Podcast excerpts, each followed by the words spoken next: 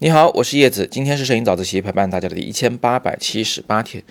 在长期的摄影教学中呢，我常常发现同学们对于构图都是比较敏感的啊。经过一些简单的学习呢，对光线也会有自己的感觉，但唯独对色彩这件事情啊，很少有人会觉得，哎，我是擅长色彩的啊，我知道色彩怎么回事儿，我知道怎么样去运用色彩构成整个照片。所以今天呢，我就给大家讲两个小小的色彩知识点。第一个呢叫主色调，第二个呢。是叫做色彩的情绪。那么，首先我们看看主色调的事情。是这样啊，我们如果一开始就谈，哎，这个画面中要用什么色和什么色搭配，这个事儿呢，还真是有点难度啊。呃，几分钟之内谈不清楚。但是我们一谈到色彩搭配，就会有一个很基础的要学的知识点，叫做主色。这个画面中到底有没有一种可以主导整个画面的颜色？它可能是红，可能是绿，可能是蓝，可能是粉，或者是其他颜色的，不重要。重要的是有没有一个绝对的主导的颜色。那么以下你们看到的这些照片，显然都是红色作为主导的啊。其中可能那个长城呢，因为天空稍微带点蓝啊，还稍微算是多了一种颜色。但是即便如此，大家看到这张照片时，应该也是第一眼就会被那个红色吸引，它的权重啊，重要程度。远远高于了那个蓝色。那至于为什么啊？这个我们今天不谈啊。我们只要知道整个画面中得有一个主色调就可以了。那么第二件事呢，就是这个画面的主色调，它会决定这张照片的一个调性，或者说是它的一个主要的情绪。那呃，这里有一点不要搞混了啊。我们谈的不是什么性格的什么色彩、性格之类的这种学说啊。啊，不是说啊，你是什么蓝色性格的人，红性格人，我觉得这种归纳其实是很不科学的啊。我们要来学习的其实是每一种色彩，它会给人的一种心理情感的反应。比如说看到绿色，我们就会觉得它是安全、无毒、无公害，对吧？啊，什么有机蔬菜啊，甚至是这个让人就甚至感觉都能闻到那种大自然的清新感啊，这绿色给我们的感受。那但是呢，绿色其实也是代表嫉妒的颜色。那蓝色呢？它会让我们觉得很清爽，但是那是浅蓝色，但是深蓝色会觉得非常深邃、神秘，甚至略带忧郁。紫色是略带浪漫的，但是它里面也藏着一种纠结的性格。它有，比如说，呃，那种红色的温暖和热情，也有蓝色的那种孤僻在里面。所以紫色就显得神秘，让人看不穿。黄色让人觉得干燥、烦躁不安，也是极具能量的啊，热烈的。代表着年轻的这么一种色彩，啊，等等等等吧，我就不一一说全了。那么，红色是个什么颜色呢？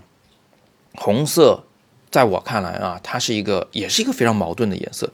它既具有一种极端的温暖，它还不是那种黄的刺激般的那种热烈啊，它是一种温暖。但这种温暖呢，它有时候浓烈到让人就是窒息，它包裹住你啊，甚至呢，它会让人觉得危险。因为红色同时也是血液的颜色，也是我们生活中所有的警示牌啊。但但凡是极其紧要的事情，都用红红色表示啊。比如说那个马路上的红灯，对吧？它是一种血液的颜色，是危险的颜色。所以它既是温暖热烈的啊，像母亲般的呵护，也是危险的色彩。它有它独特的一种这种矛盾在里面。呃，举个不太恰当的例子，它有点像是。这个管制式的家长啊，对孩子的那个批判，说我是为你好，我是为你好，这可能是一种温暖啊，也确实是为他好，但是最后孩子所感受到的可能也带有一种刺痛啊，所以我还蛮喜欢红色的，再加上他在画面中又如此的醒目啊，很容易被我们注意到，嗯，天然带有一种夺目的这种视觉效果啊，呃所以我就。最近好像越来越多的拍摄这种红色为主色调的照片。那有了这种对色彩的感知以后呢，我们再来看这些照片，相信大家都会有新的感觉。呃，顺带一提，就是这种色彩的给人的心理影响，大体上是全世界通用的。这个呢是有过比较严谨的科学调查研究的。呃，但是呢，就是随着这个不同民族或者不同国家啊习俗的不同啊。不同的颜色，它代表的意义也会有所不同啊。最典型的就是这个红色，在国内还代表喜庆啊。那在国外什么基本上没有这一层，就走出亚洲文化以后是没有这个喜庆这一层的。还包括白色，在国内可能有死亡的这一层的含义，但是在国外呢，它基本上是比较纯洁、比较圣洁的啊。婚纱都是用那个颜色，对吧？那但是过去我们说是结婚的时候，你肯定是不能穿白色的。最后总结一下今天的知识点，就两个，很简单啊。第一，你的画面有没有一个主导的颜色呢？啊，如果你说我的照片颜色搭配不知道怎么做，首先不要急，给它一个主色调。那第二件事情呢，就是你这个主色调得和你照片内容你想表达的内容相互契合。这个颜色里它含有的呃多重含义，要如果都能跟照片里的内容的多重含义相互契合的话，那就再好不过了。因为观众在观看的时候，他得到的那个感受啊，是非常，呃，怎么说，非常底层的，非常本能的。好，那今天我们就聊这么多。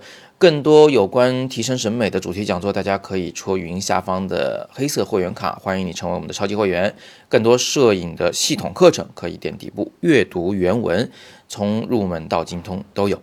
那今天是摄影早自习陪伴大家的第一千八百七十八天，我是叶子。每天早上六点半，微信公众号“摄影早自习”，不见不散。